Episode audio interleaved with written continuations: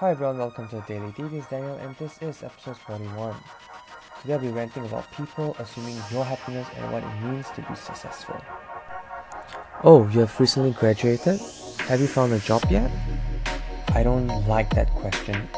It implies that if you have not started working, it just means that you couldn't find a job and, and thus a failure. I don't like that notion that you have to immediately start finding a job because there isn't any better alternative and it is what everyone who goes to college strives for.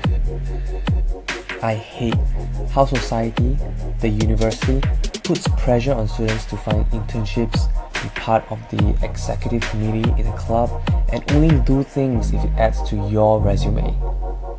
I hate that students we were brainwashed into thinking that if we don't do those things, we are losing.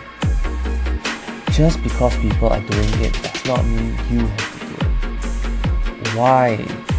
Why does it make sense to compete in a race that's so saturated?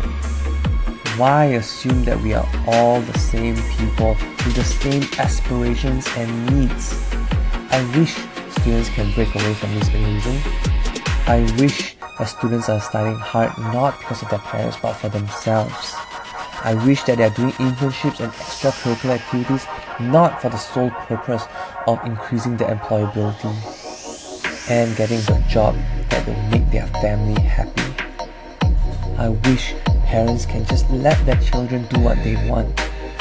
So many are worried for their children's ability to survive in this world that they basically dictate what they need to do. It's so stupid. Parents are so narrow minded, only thinking the short term and subconsciously forcing their children to do what everyone is doing because they are so afraid of what other people think of their family, of them. Don't they realize that because of their selfishness, yes, their selfishness, that they are jeopardizing their own child's happiness? Parents are afraid to go off the grid themselves and hence put the same restrictions on their children.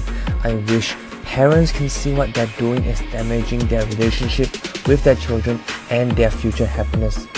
Let them explore and travel. Let them see for themselves firsthand what their passion is as opposed to what they ought to enjoy.